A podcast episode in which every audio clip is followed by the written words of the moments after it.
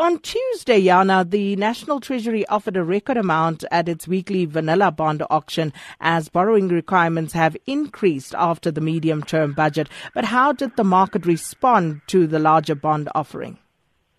So, Sakina, uh, what we see is National Treasury comes to the market every Tuesday with a, a weekly bond offering, and this is the way that they raise funding to, to finance the the budget. Um, so it's a bit of a non-event because it happens every week. But now, after the medium-term budget, uh, we did see National Treasury indicate that they are going to increase this weekly offering amount to 3.3 billion from a previous 2.5 billion rand um, on a Tuesday. So there was a bit of a concern about how the market is going to respond to this higher offering. However, uh, it was the demand for the bonds was relatively strong. It was oversubscribed by 3.3 times, and the National Treasury was able to to raise the debt without any issues.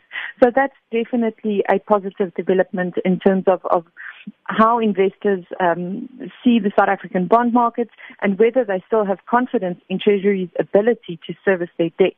Now, that being said, it's important to note that these bonds were sold at much higher yields. In other words, higher interest rates.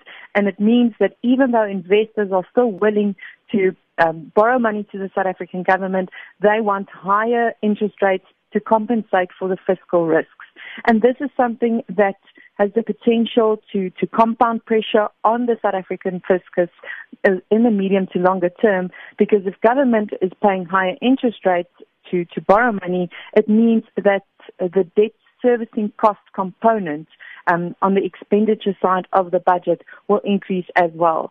So even though it's, it's good news to see that the market is still willing uh, to give the South African government money to finance their operations, um, it is at a higher cost and this is something that will be monitored closely in the in the weeks and the months to come to see how the investors sentiment is towards the South African bond market. Maybe just one more comment to make in terms of the bond market. Uh, we've got a big risk event coming up next week, Friday, for the local bond market in the form of both Moody's and S&P, the credit rating agencies, that will be releasing updated review reports for South Africa's debt, and that's something that will be closely monitored by the market um, next week. And we'll do the same. And Jana, just looking at data developments, TransUnion releasing their consumer credit index for South Africa for the third quarter. Uh, what were some of the highlights from that report? Sakina, what that report showed us is that even though we did see a slight softening in the consumer credit index from 54.1 in the second quarter to 53.9 in the third quarter, that index is still above the neutral 50 level, and that tells us that uh, households are in a period or they are experiencing an improvement in credit health. Now, if we pull back the lens a little bit, we've seen a, a trend higher in the, the TransUnion Consumer Credit Index since the uh, start of 2016, and a combination of factors have, have aided in the in the recovery, uh, including more prudent lending practices on new debt, so the net debt level um, is falling, and that's also captured in a falling ratio of household debt to real disposable income. And then another factor that's, that's been supportive is a more resilient rand. And of course, we've seen a bit of recovery in the global growth environment. So all these factors have, have aided in a recovery in the consumer credit index.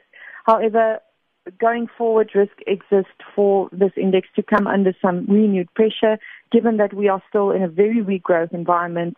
Uh, it might be the case that that South African businesses are forced to to lay off uh, workers. You know, we might see further job losses, and that is something that that could result in households finding it increasingly difficult to pay off their debt. Uh, also, we could see an increase in distressed borrowing uh, as households opt to supplement their monthly budgets uh, with debt. So this is something that we'll keep monitoring quite closely, given that this index is, is served as a very reliable leading indicator in terms of the performance of the vehicle sales sector as well as the retail sector. Just a quick one, Jana. Uh, today sees the release of the September retail sales data. Uh, just very briefly talk us through what the current retail environment looks like. So, Sakina, we've had, we've seen a bit of an upswing in the retail sector in recent months And annual retail sales growth actually hit a more than four-year high in August. The sales expanded by 5.5% on a year-over-year basis. Now, a key driver of this better performance for the retail sector has, of course, been a significant uh, softening in inflation. And especially if we look at the, the implied retail inflation, we see, we've seen it pull back quite substantially. And, and this is something that freed up some funding for South African households. Their finances have improved at the margin, and this in turn has been reflected in a stronger sales growth.